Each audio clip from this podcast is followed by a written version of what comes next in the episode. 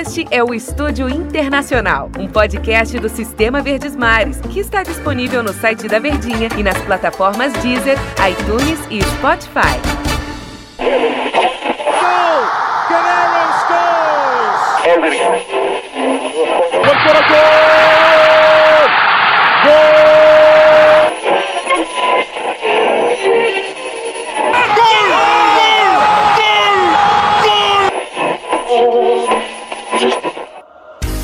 Para aí! Fica sintonizado que os craques da Verdinha estão chegando no Estúdio Internacional.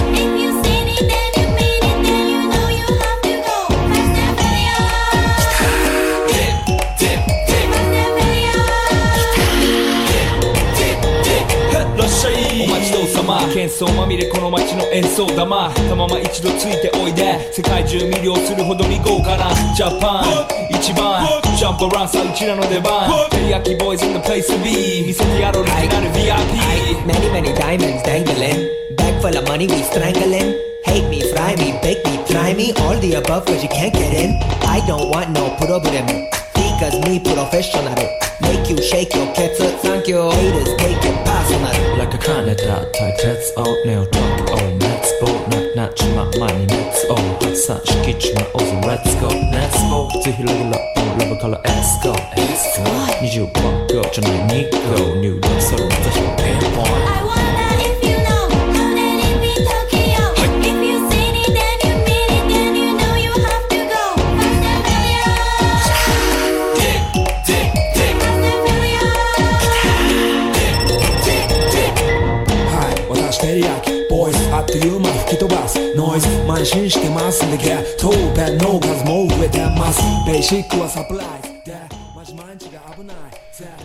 Tudo bem, Denis?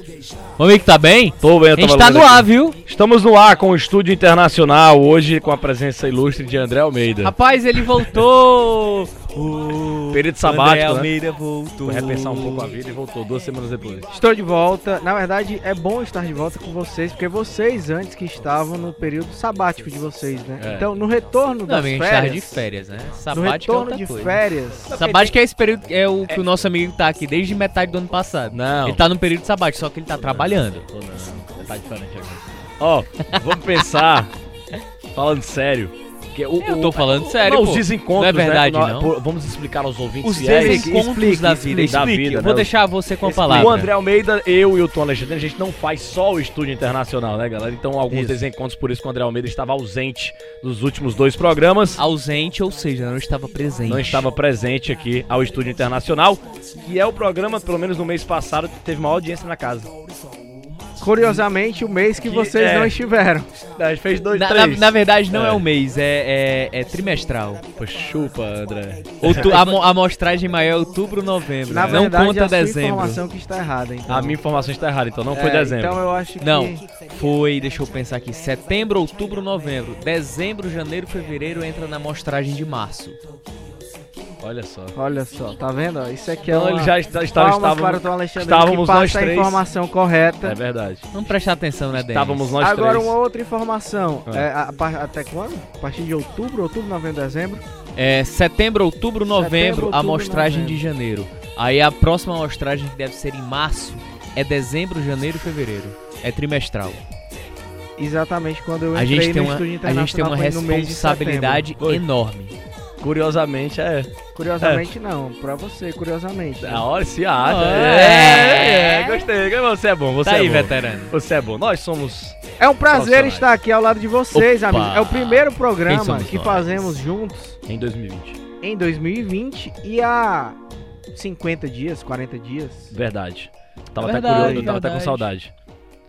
Vamos falar de Mais coisa- de um mês sem estar juntos, né? Verdade, verdade. E Sem hoje- estarmos juntos aqui neste espaço, né? Estivemos em vários outros momentos, É verdade. Íntimos, várias inclusive. outras etapas. Enfim, o que é que tem hoje no estúdio internacional? Denis Medeiros, aquele que está passando por um período sabático desde a metade do ano sobre- passado. Vamos falar sobre o. Isso quer dizer nada, Pré-olímpico, amigo. pré-olímpico. Vamos falar sobre o pré-olímpico, porque tá acontecendo rolando, o pré-olímpico lá na Colômbia. O Brasil precisa se classificar para para jogar as Olimpíadas de Tóquio no Brasil. futebol é, em 2020, nessa, nesse mesmo ano, obviamente. Só duas equipes, duas equipes da América do Sul que se classificam pro pré-olímpico. Ela tem uma fase, depois tem outra. Os 10 times da América do Sul filiados à Comebol jogam, né? Porque tá é bom explicar que a América do Sul tem 13 países, Tá mas Suriname? Guiana e Guiana Francesa não jogam pela Comebol, isso é óbvio, há muito tempo jogam na CONCACAF. E aí o Brasil precisa dessa vaga, o Brasil tá indo muito bem, sim, no, no É como a. Austrália, né? É, a Austrália que joga na Ásia. Isso. E Israel, que é da Ásia, mas joga na Europa. Exatamente. Pra não, nunca enfrentar a Palestina, por exemplo. É o- a geografia da FIFA, que é diferente da geografia mundial. Outra questão, a gente vai falar sobre o futebol forasteiro. Ou futebol forasteiro não, hoje é cabarretado. Cabarretado há muito tempo que nós não tínhamos um cabarretado aqui. E esse cara, ele tava fazendo, tava treinando com um dos maiores da atualidade, pelo menos a nível nacional desde a última temporada, sem imaginar o destino daquele homem, né? É, o homem que ganhou, pode falar, né? O título do futebol brasileiro no ano passado, o Campeonato Nacional e da Libertadores. Encantou, né? Ele, é, que mudou radicalmente o time do Flamengo, trabalhou, foi técnico do nosso convidado, lá em Portugal. Mas a gente vai falar já já quem é esse convidado e as Sem histórias. As histórias que ele vai contar aqui pra gente. Eu e o Tom Alexandrino batemos um papo com esse convidado aqui no estúdio internacional. E no último bloco, Inimigos Clássicos, a gente vai falar. Penúltimo episódio, né? Penúltimo. Futebol argelino. Olha só. O o grande clássico do futebol argelino, que não necessariamente são os dois maiores vencedores do Isso. futebol da Argélia. Pelo contrário, ainda tem mais dois ou três à frente desses dois aí que fazem o maior clássico da Argélia. Um país, inclusive, que tem um embate entre torcedores muito forte. Se a gente em outro momento falou aqui da Tanzânia, que o torcedor é fanático, na Argélia, além do fanatismo, também já tem a briga entre torcida, né? Já é violento, já parte para essa violência que já conhecemos os extremos dessa política e principalmente dessa cultura no futebol nos países africanos, Denis André. E são torcidas fanáticas, apaixonadas, que fazem belos espetáculos, mas a gente vai falar disso no último bloco, que é o clássico do USM Argel, USM Argel, gostou da pronúncia? Contra O o, MC, MC Argel.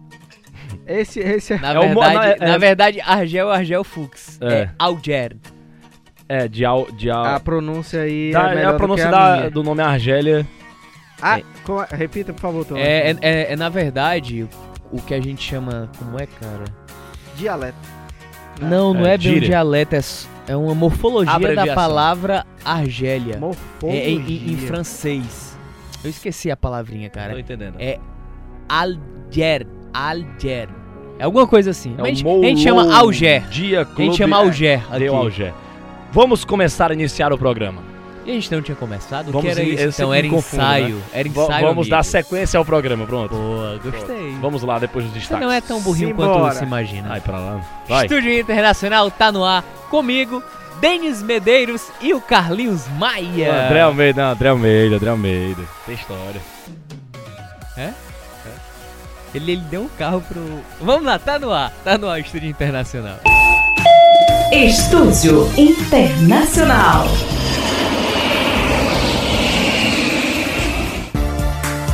Se a missão é seleção, vamos entrar na Rota da Copa.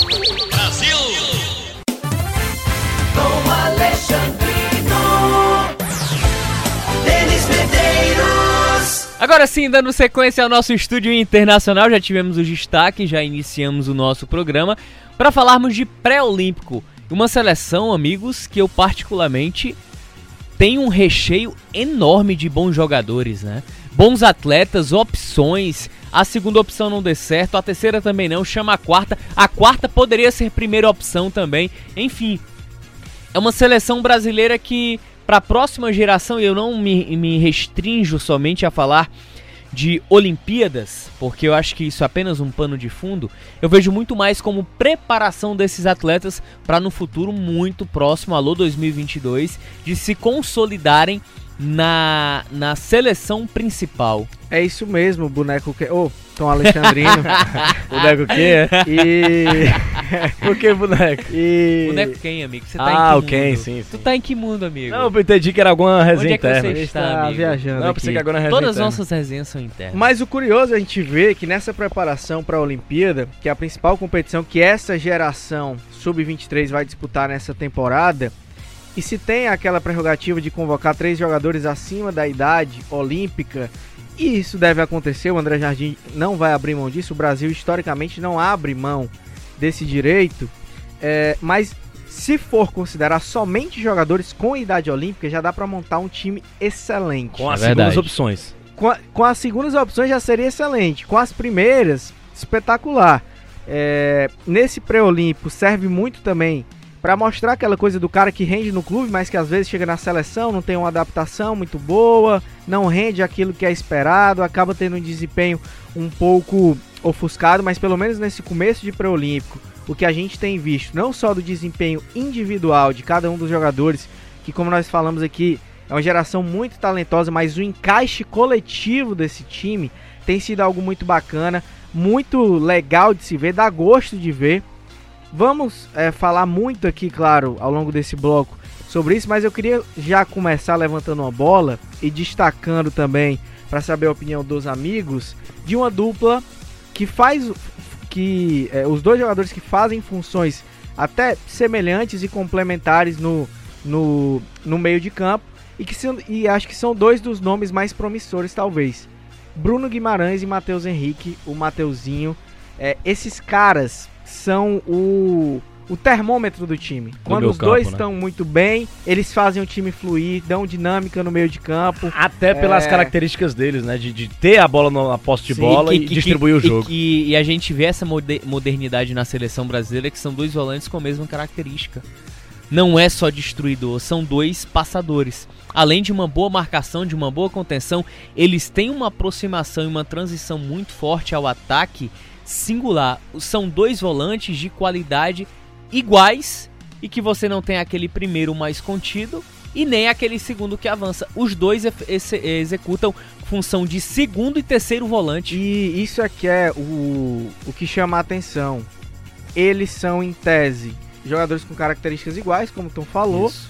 mas eles se complementam. É. É, inacreditável. Não, jogam muito, eles não estão ali ocupando, digamos, o mesmo espaço, eles não batem cabeça, eles não atrapalham um ao outro, eles se complementam. É verdade. E esse encaixe, que eu acho também tem muito mérito do André Jardim, mas é pela inteligência, pela percepção, pelo cognitivo dos próprios atletas. Isso que eu ia chamar a A- atenção a- da- Até porque é, nenhum dos dois eram os cotados. Aliás, o Matheus Henrique ele não era o cotado pra aquela vaga. Né, Aliás, nenhum dos dois era o Wendel, que vinha jogando, o Wendel do Sporting, e o Douglas Luiz, que joga no West Ham, que pertence ao Manchester. E aí, de repente, ele teve que preencher com duas opções.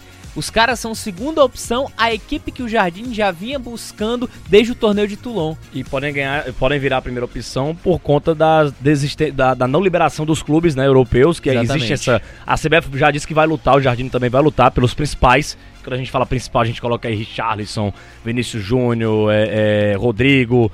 Vai tentar, vai, co- como o André disse, não vai abrir mão dos três acima de 23 anos. Inclusive, até Neymar deu entrevista falando que quer jogar as Olimpíadas de, de Tóquio. Mas acredito que vai ser muito difícil os clubes liberar. Um ou outro vai ser liberado.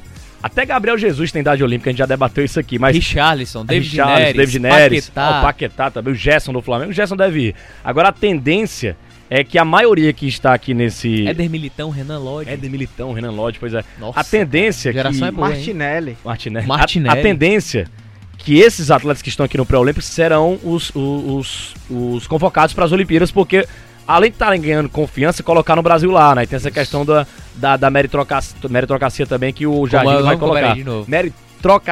Meritocracia. Leira, leira, Leira, leira, leira, leira. Você falou errado aí. Igual aquele, aquele dia da Ele transmissão. não falou assim, ele não acertou ainda. já Acrobacia, percebeu, aco- acrobacia, que eu quase não acerto. Meritocracia. amigo. Meritocracia. Pronto. Como é o nome dele? Merito. Meritocracia. Boa, meu garoto. Alô, Karine, aquele abraço. Pronto. Mas, ó, o detalhe, que é uma seleção muito boa, cara. E, e o mérito do Jardine também, desses volantes, que ele mostra que o Jardine tá bem atualizado, né, do futebol atual. Porque é muito raro hoje em dia a gente ter um volante só marcador. É aquele volante que sabe sair jogando. O Casemiro da seleção principal, é um talvez mais marcador do que sair jogando, mas também tem a sua qualidade, joga muita bola. Mas Bruno Guimarães e o Matheus Henrique são os termômetros realmente do time da seleção olímpica. Toda bola tem que passar pelo pé- o- pelos pés deles. Meu Deus do céu. E, e dali saem as jogadas de qualidade. Mas vou chamar o destaque também pro lateral esquerdo, o Caio Henrique, que joga, joga muita bola, é bom jogador e tá fazendo bom pré-olímpico também com a seleção brasileira. Lembrando que o Brasil ganhou de 1x0 do Peru, 1x0 gol do Paulinho, né? Aquele Paulinho mesmo que jogou com- no time do Vasco da Gama. E méritos pro PP no jogo contra o Uruguai na vitória por E o 3x1. Neném entrou? Não, Neném não jogou não. Nossa, nossa, Golaço só- de cobertura que ele fez, só- que é uma característica dele no Grêmio. E, e só um detalhe, Bruno Guimarães, até pra gente fazer logo um parêntese, Bruno Guimarães definiu seu futuro, vai jogar no Lyon da França, foi quem apresentou assim o termo da moda, né? Melhor projeto, melhor plano de carreira pro atleta para ele dar uma sequência. E pegando aqui um pouco da, da, da equipe que vem jogando, a maioria tem consistência de titularidade nos seus clubes. É. O Ivan é titular da Ponte Preta, goleiro. Excelente, O goleiro. zagueiro Robson Opa. Bambu ganhou a titularidade no Atlético Paranaense na reta final da Copa do Brasil, sendo campeão da Copa do Brasil. Você tem o Caio Henrique absoluto no Fluminense, contratado agora pelo Grêmio. Aí você tem Bruno Guimarães do Atlético Paranaense, você tem Matheus Henrique do Grêmio, Antony do São Paulo, Paulinho que era titular no Vasco, no Bayer Leverkusen, já não tem tanta rodagem. Ainda tem o Pedrinho, né, do Aí é, tem um Pedrinho do Corinthians, Fez gol no verdade. jogo passado. E você tem o Guga. Ah, Brasil. O Guga do Atlético Mineiro que terminou como titular. O Nino que ganhou posição. O zagueiro não é o Nino do Mateus Castelo Cunha. Ratimbum. O Nino que é irmão do da Nina da Fluminense. novela Avenida Brasil, ah, né? Brasil. E o Matheus Renier. Cunha- Matheus Cunha do RB Leipzig, que não é titular lá, mas ele entra com mais frequência do que o próprio Paulinho no, é, no Bayer Leverkusen. Ren- Renier vendido ao Real Madrid, né? Exatamente. Renier que importante. tem idade, é- é- ele tem 17 anos, poderia jogar. Não foi pra Copa do 18, Mundo. né? Completou 18 É, 18. agora. Ele iria pra Copa do Mundo passado, mas não, não foi porque o Flamengo não liberou. E provando que foi acertada a ideia, né? Dele não ter jogado aquele Mundial, porque se destacou no Flamengo no brasileiro e também ajudou na conquista da Taça Libertadores da América. Detalhe, Denis, você falou do Caio Henrique, é mais um que também não seria a primeira opção, né? Renan Lodge, meus Lodge. amigos. É verdade. nem tá lá, a gente nem citou ele. É um Talvez dos nem nomes esteja, também. né? Talvez nem esteja, porque é, a, a gente tem que o Caio ressaltar. Henrique foi uma solução das ausências. É, o Ayrton Lucas era, era a primeira, a segunda opção depois do Renan Lodge. Felipe Jonathan também já teve a sua oportunidade. a não, não, não teve oportunidade. A gente esperava que tivesse oportunidade. Ele foi convocado. teve, convocado pra amistoso, Aí foi, né? né? Foi, Ele foi para amistoso. eu tava confundindo com o o Arthur Cabral. ano passado. E ele Arthur jogou, Cabral também. inclusive. Os dois não, Arthurs, não, o o do Arthur eu lembro, o também. Arthur Cabral eu lembro. Arthur Vitor. E o Arthur Cabral também. Arthur Cabral que se lesionou recentemente, né? Acho que ficou mais difícil pra ele por causa disso. O detalhe é que o Renan Lodge talvez não, não vá nem para as Olimpíadas, porque a Copa América vai acontecer no metade do ano. O Renan Lodge, na minha opinião, hoje é o lateral da seleção brasileira. E Principal, né? principal. Com certeza o Tite não vai abrir mão, nem o atleta, ele vai preferir Era jogar pra claro. ser o Marcelo, mas tudo bem. É. Eu não vou me estressar com isso porque o assunto não é seleção principal. É, se banca o agora. Daniel Alves, tem que bancar o Marcelo também. É. E, e existem coisas na seleção brasileira que eu nunca vou entender. Em outros lugares também, amigo. É, to- toda seleção tem, tem essas loucuras. É, Agüero já chegou uma época eu ficar sem ser convocado na Argentina. Vai entender. E o Caio Henrique pode ser esse lateral. Da, da- ou até o Felipe Johnson vai, se, vai que arrebenta no Santos também. Porque tem Copa América, né? Então muitos que não. não que, muitos que vão pra Copa América não vão para as Olimpíadas, obviamente, os clubes não vão liberar. Não vão liberar. Como é o caso, por isso que eu digo que a tendência é que a gente tenha essa seleção nas Olimpíadas, caso o Brasil venha se classificar. Pois é. Porque muitos daqueles que a gente falou, que a gente falou que é, que é a primeira opção, serão convocados para a Copa América. E os que não forem, talvez nem vão ser convocados para as Olimpíadas, porque os clubes não vão liberar. Por exemplo, Vinícius Júnior não tá com a vaga dele garantida na nem o Rodrigo, por exemplo, na, na Copa América. Vai que o Tite não convoca. Até talvez porque eles eu- não Eu vá- vejo hoje, pra- se for pra escolha, eu vejo o Rodrigo a- a- acima do Vinícius Júnior. E talvez o Vinícius Júnior não seja convocado pra Copa América. Também não vai para as Olimpíadas, porque o Real Madrid também não, talvez, talvez não libere, E- porque e- é em agosto, perde acho que cinco rodadas da, do Campeonato Espanhol, cinco ou seis rodadas é muito jogo. Tempo de preparação. Essa Copa de- América vem pra derrubar muita coisa. Não, E- as Olimpíadas é no meio da temporada. Não, no é começo porque da temporada assim, europeia. É porque assim, você tem a Copa América e logo depois tem as Olimpíadas. Neymar falou que quer jogar os dois. Rapaz, Acho difícil pra se liberar. difícil, difícil. Ainda mais abrindo mão das férias do jeito que ele gosta de férias. Agora, é, um Só outro... detalhe, em 2016 o Barcelona é, falou um ou outro, aí ele escolheu as Olimpíadas e não jogou a Copa América. Um outro detalhe, é, olhando para a seleção olímpica também, que é o que a gente está falando aqui, é- é, o André Jardim em algum momento vai se deparar também com a situação entre a cruz e a espada. Conseguindo fazer um bom desempenho agora no pré-olímpico, conseguindo boa campanha, montar um time consistente, coeso, coletivamente forte, com mesmo sem as suas principais opções, sem os seus, planos A. E aí ele vai para convocar a seleção para a Olimpíada, de fato quem é que vai disputar o principal torneio, tendo a possibilidade de ter alguns outros jogadores que são dos principais nomes, que citamos vários aqui que não estão nesse primeiro momento. O que que você faz? Você vai deixar de fora quem no- nesse momento agora foi convocado, atendeu ao chamado, correspondeu ao esperado e participou da caminhada para chegar até lá? Você vai deixar esse cara de fora para você convocar nomes que agora não fazem parte dessa trajetória, mas que por uma maior rodagem, por uma maior expectativa, por um peso maior, estarem jogando num campeonato europeu, são nomes eh, de maior impacto. Eu cito, por exemplo, o PP do Grêmio. É um garoto que fez um golaço, inclusive, no último jogo, e que, se fôssemos ver, E que entrou muito bem entrou muito tempo. bem. Não foi só pelo gol, o gol pelo gol. E se fôssemos ver o plano A e plano B, talvez até o C, eu acho que ele não estaria dentro. Eu acho que na posição dele, Inicialmente. ele não seria é, o, um dos nomes mais lembrados, um dos nomes mais fortes, pelo menos se comparando com o próprio Vinícius Júnior, com o próprio Rodrigo. É, vou botar até o Arthur Vitor aí também nessa conta. E, e outros jogadores também que estão. que brigam pela. O Richardson briga também ali, posição com ele, querendo ou não. Um cara que joga pelas pontas. E David Neres também. É, o que facilita pro Richarlison é porque ele atua nas duas, Nas né? duas, essa como referência também de centroavante. Mas tem o David Neres, tem é, outros É. nomes que jogam por ali que não estão nesse momento agora, mas que poderiam facilmente estar. E aí? Por isso que esse trabalho de radar ele é muito delicado. O André pontuou a questão do Vinícius Júnior, que atua por ali, e também do Arthur Vitor. Mas entre esses jogadores citados, eu não vejo nenhum desses dois. Eu tô falando especificamente Arthur, que foi o primeiro a ser lembrado é, nas primeiras convocações à formação. Próprio Vinícius Júnior. Não estendo isso ao Rodrigo, porque o Rodrigo já é um jogador com, com a vitrine um pouco mais acima. Eu, Outro patamar. eu não, não vou falar essa palavra. É, eu não vejo esses dois jogadores abaixo do PP. PP está acima, tecnicamente. E também de desempenho de Arthur Vitor. E também do, do, do próprio Vinícius Júnior, até de, pro, de potencial. O PP. Se o Vinícius Júnior viesse a ser convocado, seria mais pelo marketing, esse e- jogador do Real Madrid, né? E mas isso é hoje. A, a questão, e eu concordo. Eu acho que se tem, se tem também que levar em conta o que, Denis Medeiros? A meritocracia. É, Pois, o que vai levar em conta é, é exatamente esse problema no Jardine. O que vai levar em conta a presença de muitos nomes é o diabo desse pré-olímpico. É. Mas não deveria ser assim. O, o PP, ele, como o André mencionou, ele não vinha sendo lembrado. Nem como terceira opção. Não vinha. Não vinha. Isso prova Ele- que a Ele, geração ele, é muito ele boa, né, ganhou a oportunidade agora pro pré-olímpico. E se ele se consolidar, porque ele tem condições de consolidar, ele pode cavar o espaço dele agora. Ele não foi pro torneio de Toulon, não tava vindo pros amistosos. E é um, um- um- um clássico emblemático porque ele vem crescendo a sua, a sua atuação e ganhou a titularidade na temporada passada. É PP e Everton jogando juntos. Será que se o, o- Só uma dúvida. Se o, o Flamengo não tivesse conquistado a Libertadores, o Gerson estaria nesse pré-olímpico?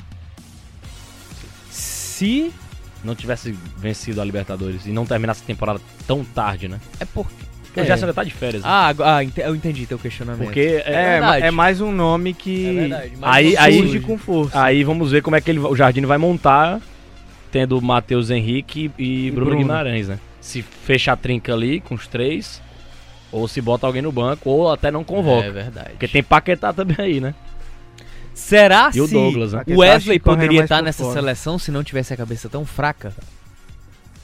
Wesley? Wesley Pimbinha. Tô brincando, eu, gente. eu- eu fiquei pensando aqui se ele tava falando Eu sério. pensei que ele tava falando do centroavante do Aston Villa, mas ele Wesley sofreu uma lesão Moraes. muito séria. É, e, e ele tem idade, inclusive. Olímpico Wesley Moraes. Wesley que ontem fez um grande show, né? TBT, Ah, Brasil. aqui em Fortaleza. Ah, Brasil. Essa é a deixa pro nosso intervalo. É? Ah, deixa. Rapaz, a gente falou tanto, tanto, tanto sobre Só lembrando seleção. que pré-olímpico é perigoso, hein? Brasil, Nem em dois... trouxemos os jogos. Brasil nem em nada, 2000. Né? Ó, Brasil em 2004 eu, eu vou levou. dar uma passadinha rápida. Sim, pode, pode falar. Dá Brasil- só, dê só uma pincelada, Tom. É. Brasil em 2004 levou a, a- O Brasil tinha uma super geração, só o Kaká e o Adriano não tinham sido convocados e nem Robinho, porque não dava pra levar em 2004.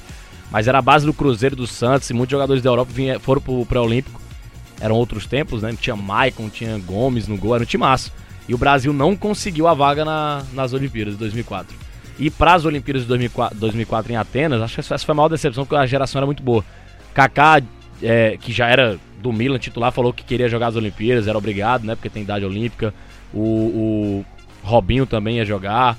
E o Brasil não conquistou a vaga. né? O Adriano, que era da Inter de Milão já. E o Brasil não foi para as Olimpíadas 2004. A Argentina acabou faturando aquele Dois- ouro. Por isso é tão importante esse trabalho que o Jardine vem fazendo, da captação e formação da seleção sub-23 É. e não apenas formada pra jogar torneios. Ah, antes era muito- assim, né? é. Se reunia e jogar lá o E, torneio. e- e você vê, assistindo os jogos da seleção brasileira, é uma seleção que tem muita qualidade um entrosamento absurdo e um modelo de jogo bem encaixado. É uma seleção que toca tanto a bola, toca tanto a bola que às vezes dá raiva. Poxa, esses caras não vão chutar a gol. De, de tanta facilidade que, ele, que eles têm de fazer uma tabelinha, de entrar na área do adversário. Você vê poucas jogadas individuais você tem tantos jogadores de tantas características e qualidades individuais que o coletivo acaba prevalecendo. Até pelo trabalho não, amigo, fica aí na sua. Até em relação ao próprio trabalho que o André Jardine faz. Só dando uma pincelada aqui, é, o pré-olímpico é dividido em duas fases: grupo A e grupo B. Cada grupo, cinco seleções. Os dois melhores avançam à segunda fase. Fa- faz uma espécie de quadrangular. E aí os dois Uma melhores. não, é um quadrangular. É, Uma é. espécie de quadrangular. É, tá, é. É isso mesmo, amigo. Todo mundo joga com todo mundo, dois vão para as Olimpíadas. Os dois melhores. Exatamente, é só jogo de ida, não tem jogo de volta. Obviamente. Não pode perder. Não pode Esse quadrangular é Porque que essa é- primeira fase pra mim é mais fácil. É. Porque já, já, já tira a turma ali que é mais E frágil. o Brasil ganhou dois jogos, né? Exatamente. Já deu uma margem de gordura aí. Agora o quadrangular é que o bicho pega. E aí se tinha uma dúvida em relação ao jogo contra o Uruguai, que é uma das equipes mais pesadas do grupo B. O Brasil passou com facilidade enorme. Só um detalhe, pra dado curioso, é porque ele agora é técnico do Atlético Mineiro, mas o Dudamel seria o técnico da Venezuela nesse pré-olímpico. Que ele treina todas as categorias de base, né? Mas acabou aceitando. Acho que Na, na verdade, ele só treinava sub-20, sub-23 e a profissional. é, ele trabalharia nessa. nessa é, eu todas exagerei. Trabalharia nesse pré-olímpico. Será que foi bom pra carreira dele ou não? Esse é outro debate pra gente, ter vindo aqui pro Brasil. Mas eu acredito que ele acertou sim. E quem estava cotado para a seleção venezuelana, venezuelana era Jorge Sampaoli, Olha só. mas acabou Para tudo. Não aceitando o convite. Quase você não, você não fala venezuelano. Jorge Sampaoli, seleção venezuelana. Pronto. Rapaz, a conversa foi tão boa que a gente não passou pelo que tava no nosso roteiro, né? Que era, que era sobre o histórico da seleção Olimpíadas. A gente deixa para um momento mais próximo, quando estiver se aproximando das Olimpíadas, porque a conversa de seleção pré-olímpica, de base, Ah, Importante é saber que ganhou em demais. 2016. de, de gerações, de tudo. pass- Foi um assunto tão, tão rápido que ficou difícil. Fazer um rápido intervalo aqui. A gente volta daqui a pouco com o Caba Arretado. Fazia tempo que não pintava por aqui esse quadro, né? A gente volta daqui a pouco com o Estúdio Internacional. Estúdio Internacional.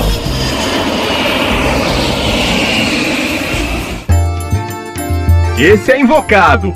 É um cabarretado.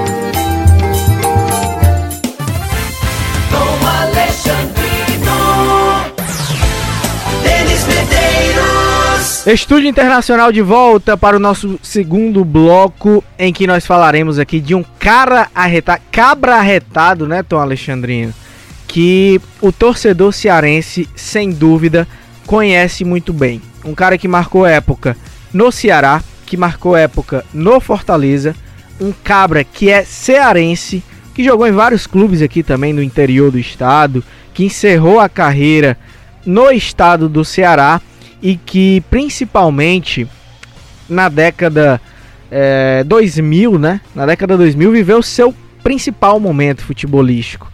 Um jogador que é muito identificado até nos clubes que passou, gerou identificação no Ceará, gerou identificação também no Fortaleza, principalmente Estênio, aquele mesmo Estênio que jogou nos principais clubes do estado e que tem uma situação muito interessante, como já antecipamos lá na abertura do programa. Ele trabalhou com o treinador do momento do futebol brasileiro, viveu de perto experiências com o cara que revolucionou o Flamengo e esteve à frente de todo o 2019 vitorioso do rubro-negro, Jorge Jesus. Estênio é o nosso convidado nesse cabra retado Tom Alexandrino para falar sobre muitas histórias, muitos causos, muitas coisas de sua carreira e de sua vida. Pois é, cara, o Estênio conversou aqui com a gente e, e aí ele tem uma história muito marcante, tanto por Ceará como também o Ferroviário. É, até fugindo um pouquinho aqui do, do conteúdo do programa que é futebol internacional. Ele foi tricampeão pelo Ceará 96, 97, 98.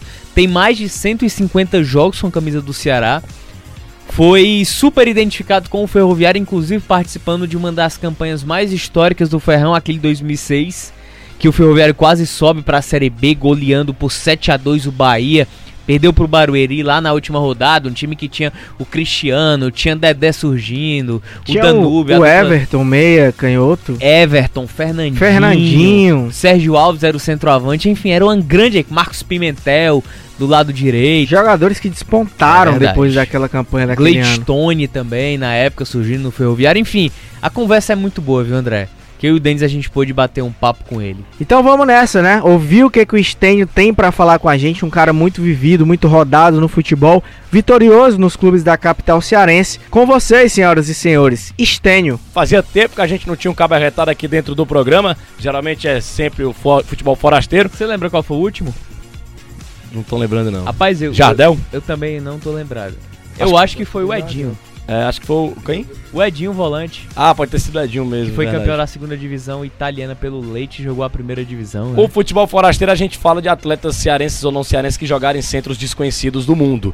E no Caba, no Caba Retar a gente fala de cearenses ou não cearenses que se destacaram aqui no nosso futebol e que jogaram em grandes centros do futebol europeu, como é o caso do nosso entrevistado de hoje, que é o Estênio. Estênio, aquele mesmo atacante que passou pelo Ceará, pelo Ferroviário, Horizonte, enfim, tem muita história no, no cenário estadual. E o cara jogou em Portugal e jogou com Jorge Jesus, Tom Alexandrino. Rapaz, que honra, né? Que honra receber esse cara. Inclusive, ele há, há pouco esteve no nosso bate-papo com os craques também, contando outra, outras histórias sobre a sua carreira no futebol cearense. Mas eu acredito que a mais surpreendente de todas elas também, de um cara que demonstra muita qualidade, tem uma história, tem uma ligação, tem uma conexão, que é o Jorge Jesus, o atacante Estênio. Ô Estênio, como é que. Vou fazer uma perguntinha básica. Como é que você foi parar em Portugal ali na década. final da década de 90? Como é que foi esse intercâmbio? Ir pro exterior? Hoje é mais fácil. Naquela época não era tão fácil e nem tão pouco comum, né? É, foi numa época em que de poucos empresários, eu acho, pelo menos aqui no, no- aqui no Nordeste. É, a gente tava, o Ceará tinha terminado, nós tínhamos sido bicampeão cearense e os clubes estavam parados, os, os clubes cearenses e com dificuldade de pagar, pagar os atletas, né, no final de ano e fizeram um torneio, tipo uma Copa do Nordeste, um torneio em Recife onde foi Ceará e Fortaleza daqui, time da Paraíba, Náutico Esporte Santa Cruz e nós somos com, a- com os, os atletas que ficaram, né? A maioria cearense. Aí fomos para Recife, era disputado no Arruda, num... aí fomos devagarzinho, chegamos à final desse torneio, entendeu?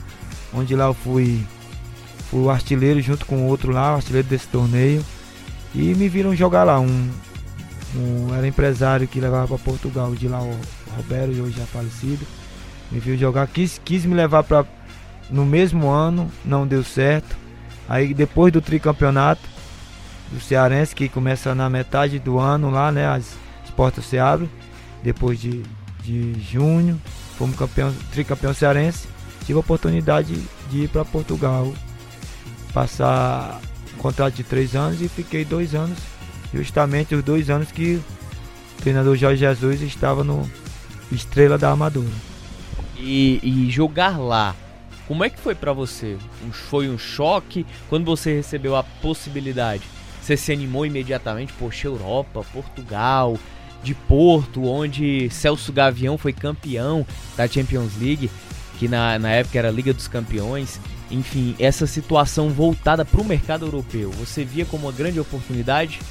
Era uma grande oportunidade, fiquei surpreso, entendeu? Mas a gente que tá no futebol, a gente, a gente almeja né, coisas melhores e fui mesmo surpreendido e encarei. Encarei e não foi um, um, um clube que, que eu fiz sim, tanto sucesso, pois eu não era um titular, entendeu? E mas o, as, oportunidades, as oportunidades que eu tive, né, joguei, fiz poucos gols, mas estava no grupo. Estava no grupo durante essas duas temporadas, entendeu? E fui numa época que era pouco, né, como eu já falei, que eram só podia jogar quatro estrangeiros. Aí, aí na outra época já os empresários, alguém já pegava outros estrangeiros e tinha que aqueles que não jogavam tinha que ser emprestado ou, ou voltava para o Brasil entendeu? Ou passou a. Porque não tinha só brasileiro, tinha de outros países também. Onde, no, no, no da Amadora. E a questão de, de culturas, assim, você saindo do Nordeste, você saindo do, você nordestino, você cearense, saindo do país também, o que é que você sentiu mais falta do Brasil lá em Portugal? E, e como é que foi morar em Portugal? É, morar em Portugal, é, para me adaptar, não demorei muito, mais pelo. Era frio, né? Frio e cultura diferente, entendeu? Comida a gente já tinha, mas a gente tinha que procurar nos locais, entendeu? Onde tinha. E a gente vai se adaptando aos poucos. A língua aqui também não é muito difícil, né? Que a gente é um pouco parecida com a nossa. Aí a gente tinha que aprender o sotaque deles, né? como a gente foi comentado, aqueles que falavam mais rápido. E a gente tinha mais dificuldade de, de aprender, mas não foi tão difícil essa adaptação não. Né? Foi dois anos muito bons para mim, entendeu? Para minha carreira. E, e, enfim, a gente adquire experiência e, e com tudo isso a gente faz parte da, da vida do, de um atleta, né? De um atleta profissional que, que almeja chegar mais longe. Eu acho que o grande ponto também, né, Denis? É, pela primeira boa temporada que ele fez pelo Estrela da Amadora, né? E aí essa questão desses dois anos e o que bate muito nessa tecla é por quem ele foi treinado, né? Eu acho que, que o grande momento dele em Portugal, hoje, olha, observando hoje, não na época porque ele ainda estava dando aqueles passos iniciais, mas o Stênio foi treinado por duas temporadas pelo Jorge Jesus. Como é que foi esse contato? Ele já era tudo aquilo que, que se demonstra hoje ou que se observa, ou ele ainda estava amadurecendo na carreira? Eu acho que ele estava ainda. Já tinha começado a carreira, entendeu? Mas só que acho que em time de primeira divisão, acho que. Se eu não me recordo muito bem, mas acho que foi um dos primeiros times que ele começou a, a treinar lá em Portugal, foi o Estrela da Amadora. E ele teve uma ascensão muito muito boa nesse, durante esses dois anos que se classificou bem né, no campeonato português. E no ano, nos dois anos seguidos ele já foi para outro clube lá e foi crescendo, crescendo e chegou ao clube maior, entendeu? Eu acho que teve uma sessão muito, muito grande em relação a alguns treinadores, entendeu? Eu acho que ia até chegar no Flamengo, que durante seis meses revolucionou o futebol brasileiro. É verdade. Até, até mesmo mundial. O, o, e a gente falando do, do estilo dele de trabalhar, muitos jogadores, o próprio Jorge Jesus fala que é diferenciado. Eu sou um técnico diferenciado em qualquer lugar do mundo, como eu era em Portugal, minha carreira inteira. E muitos atletas que trabalharam com Jorge Jesus, Davi Luiz, Ramires, é, é, os do Flamengo que estão trabalhando com ele, outros também, portugueses, não portugueses, rasgam elogios pro Jorge Jesus pelos métodos dele de trabalho. É, você não, não era, você falou que não era um titular dele, mas estava lá no grupo, né? Mas você conviveu com o Jorge Jesus todos os dias. É, como é o Jorge Jesus trabalhando? Como é o profissional Jorge Jesus? Como ele é um técnico que. que por que, que ele é tão diferenciado? Por que, que falam tão bem dele? Você, você tem algo para falar bem dele? E como é que é o método de trabalho dele para você explicar aqui para os ouvintes da, ligados na Verdinha, Sten? Eu acho a dedicação dele, ele é super organizado, entendeu? Super organizado e ele cobra muito, cobra muito dos atletas, cobra e se for possível, como eu lhe falei, chegou até treinar, fazer trabalhos com a gente quando achava que não estava legal os trabalhos, entendeu? Físico, né? E e trabalho tático, técnico, sempre foi muito rígido naquilo que ele queria, sempre foi, sempre foi. Lá em Portugal se trabalhava muito, não trabalhava muito coletivo igual trabalho aqui.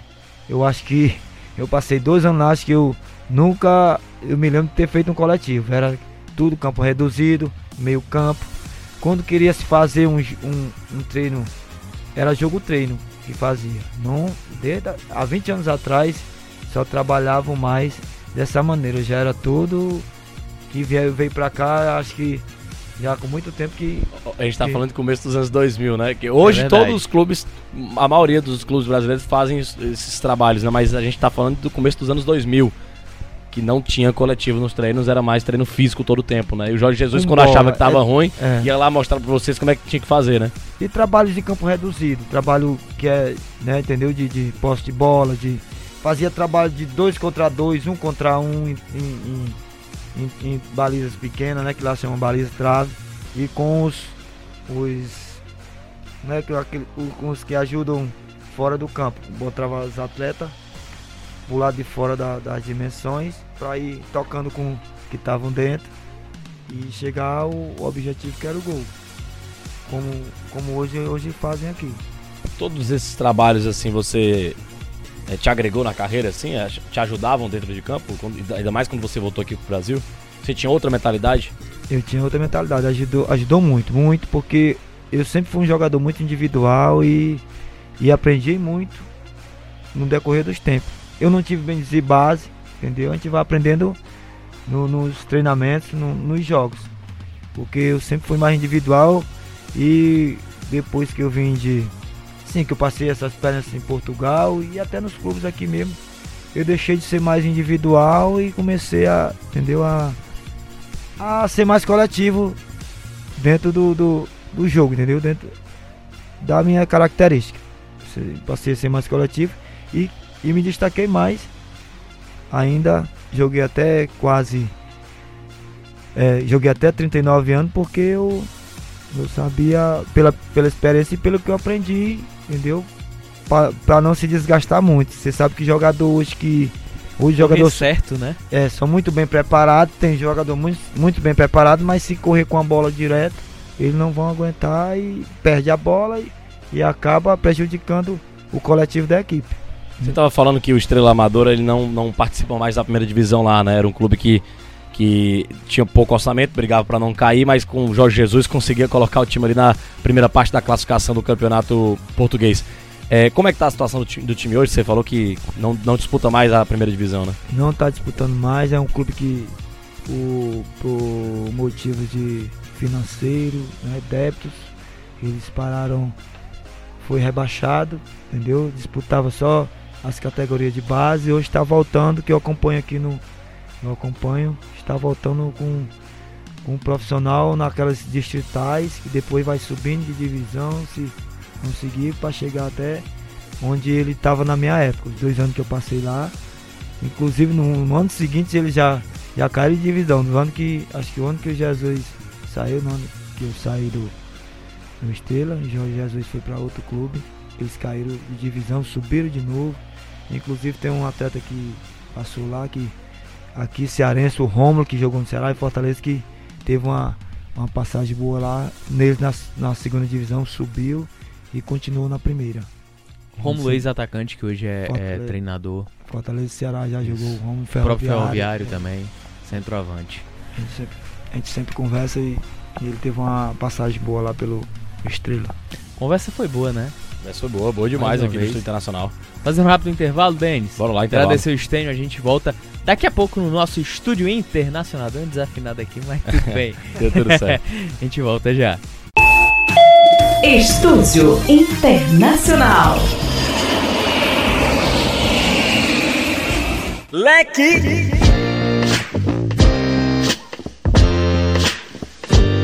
O melhor time do mundo é o Lendas Esporte Clube. Leque.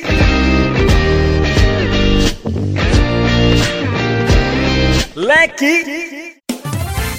Com Alexandrino. Denis Medeiros. Muito bem, estamos de volta aqui no Estúdio Internacional.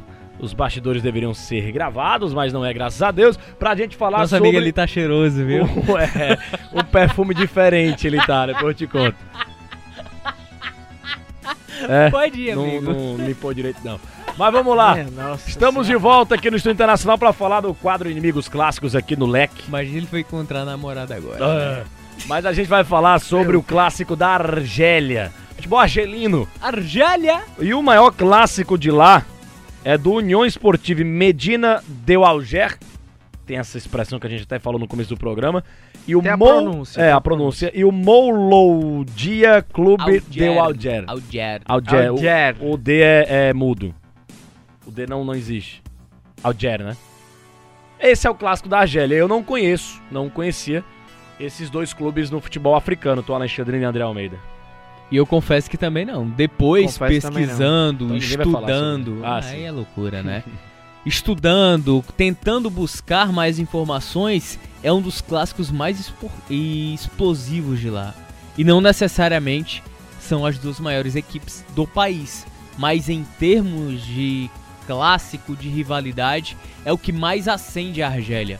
Clássico argelino. É, tipo, aqui no Brasil, Inter e Grêmio não, não são as duas maiores equipes do futebol brasileiro, mas o maior clássico de lá, ou o maior clássico daqui do Brasil, eu considero o Grenal. E Não sei a opinião de vocês, é mais, mais ou menos isso, um né? dos maiores da América, né? Das É. Américas. E explicando também Só, para só um o. detalhe, que você vê uma pessoa de fora, ele pensa no Brasil, né? Ele imagina que é Corinthians e Flamengo, o maior clássico daqui, ou Santos e São Paulo, sei lá, É. mas não é. Não Vamos lá, até pro torcedor entender, né? Eu acho que a gente já trouxe em outro momento aqui no Sim, estúdio internacional. Recapitular, É recapitular. proporcional a Racing e Independiente de Avejaneira.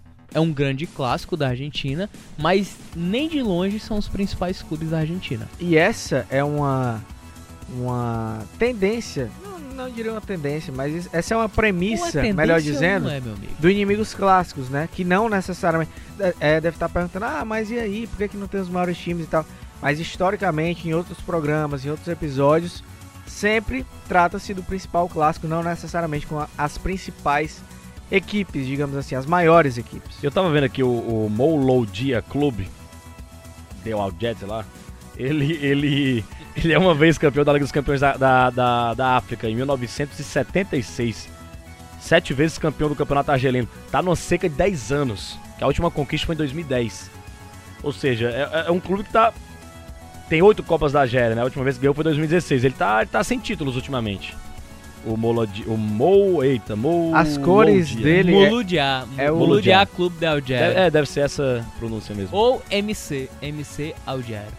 Não, O com essa Mac, né? pronúncia aí eu fiquei O até Mac, o MC. sem palavras É, mais ou menos com isso. essa. MCA. E o, e o, e o outro. o- Só pra você ter uma ideia, o estádio do MC Ardell tem uma capacidade pra 76 mil pessoas. Massa. É um, E o- é um time quase que centenário, E 98 que não é anos. raridade que ele esteja lotado, principalmente nos clássicos. Exatamente. E teve um clássico, Acredite. um clássico é, muito curioso em 2017 que e- e- o estádio foi tomado pela torcida adversária, que é uma torcida alvinegra, que o Denis vai apresentar agora para nós, que é é essa pronúncia, de fato, É o principal não rival? me pertence. Não me pertence. O Tom Alexandrino, que é o cara das pronúncias. É. Não é porque eu tava acompanhando alguns vídeos lá de lá. Aí pegou a pronúncia de Pra, lá. pra poder tentar pegar um pouco da pronúncia, né? Pra tentar um pouco aprend aprender al- algumas transmissões de TV argelina de um clássico. O amigo tá com vontade de ir ao banheiro? O amigo fez uma cara aí. Não. Não, é porque o amigo ele tá querendo outra, ele tá prospectando outras negociações Entendi, aí. entendi. Ó, que de mas o- repente bateu a, a É, vontade. bateu a entendi. doida aqui. Ó, mas o Union Esportivo Medina, o- tem um torcedor, Não, Medina é do Ceará. o Medina, o Medina do Surf pode ter alguma ligação com esse time aqui. Mas o. Meu Deus. Vocês têm que bater às vezes das pessoas, né? Mas o União Esportivo Medina eh, de Alger, ele é um clube. O estádio dele tem capacidade para 15 mil pessoas. Ele é um clube rubro-negro, né? A gente pode chamar assim, é um Isso, clube rubro-negro. E. Preto e vermelho. Preto. Vermelho e preto. É, vermelho Rapaz, e se vocês dois não contam. As eu- mesmas cores do Flamengo. E do Guarani de Sobral também, é bom preto. E ressaltar do isso. Guarani de Juazeiro. Mas ele, ele, ele... Do esporte também de Atlético. Goianiense Nunca também. ganhou. É. Atlético Paranaense. Isso. Atlético Cearense. Ele nunca ganhou a Liga dos Campeões da África, mas é oito vezes campeão argelino. Inclusive, ganhou na temporada, porque a temporada lá é, é parecida com a Europa. É de 22 é o anos. atual campeão argelino, né? Não, ele ganhou 18 e 19.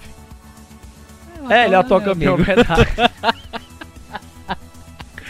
essa, essa foi demais. Ele é o cara. atual campeão. Não, não, ele só ganhou 2018, 2019. A gente tá em Aí, quando eu 2019, vi- 2020, mas não.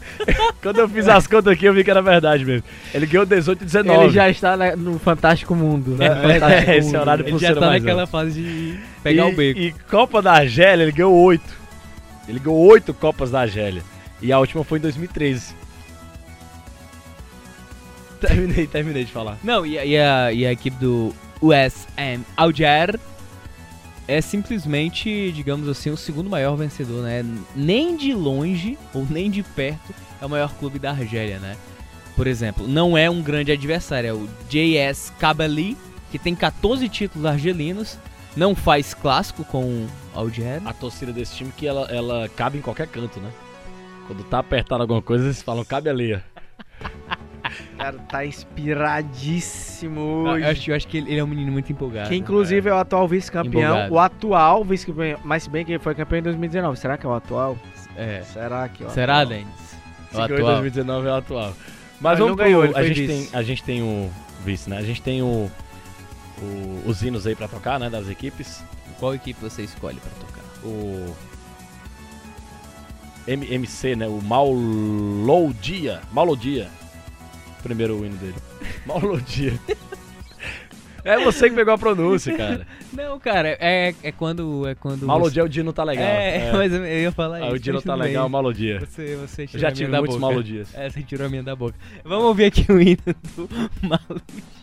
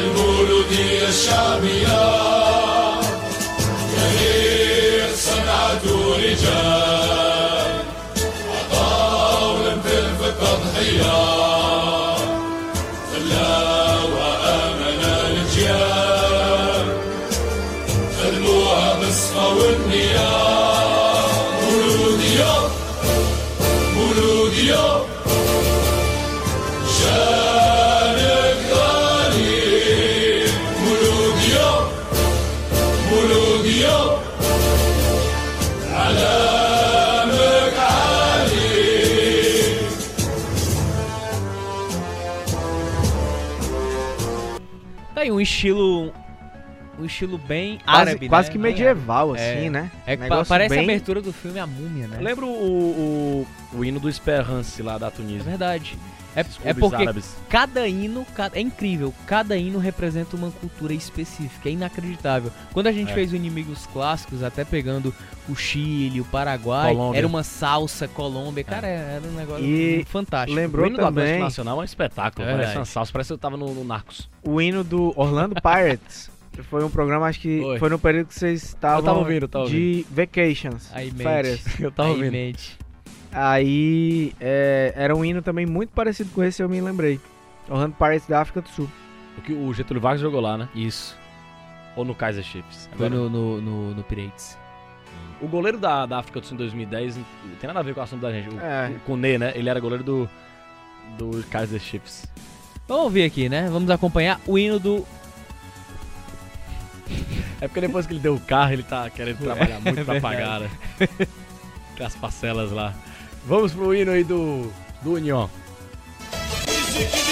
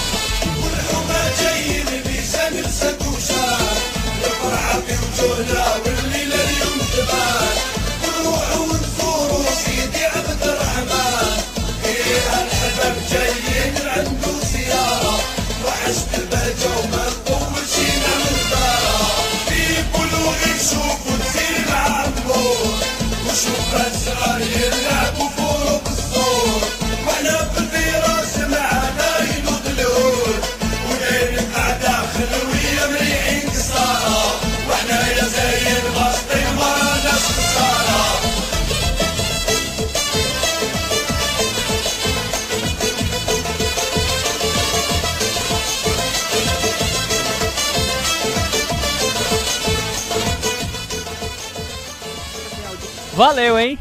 Valeu demais. Tá Encerrando falar aí. alguma coisa? Não, de fala jeito alguma nenhum. coisa, Ah, amigo? tá Era, com era sobre agora? as prestações do carro? Você tá É. preocupado? Eu achei legal o vídeo, achei legal o vídeo. É, bacana. Parabéns pela Legal. sua aquisição, viu? Não vou nem falar de nenhum vídeo seu aqui, Não. amigo. Porque esses negócios de vídeo, de stories aí, depois É. dá ruim, né? A casa cai, então é melhor a gente mudar de assunto, né? Vamos mudar a pauta, né? É, Falar de vídeo não dá certo. É verdade. Valeu, hein? Próxima Valeu. semana, o último episódio, negado. Valeu. Do nosso Inimigos Clássicos. Onde? Na, na África. Próximo episódio. Lembra de um mirim? Lembro. Foi conta pra ele aí. Vamos lá, a próxima semana tem mais tour internacional aqui dentro do. Da a gente adianta a próxima temporada na próxima semana, né? Do Sim, sim. Inimigos Clássicos. Vamos pra Ásia. Estúdio Internacional terminou. Quinta-feira, 3 horas, hein? Valeu, hein? Valeu. Ou sexta. Valeu! Ou sexta, 4 horas. Valeu. Grande semana, um abraço. Grande Tchau, tchau. abraço. Este é o Estúdio Internacional, um podcast do Sistema Verdes Mares, que está disponível no site da Verdinha e nas plataformas Deezer, iTunes e Spotify.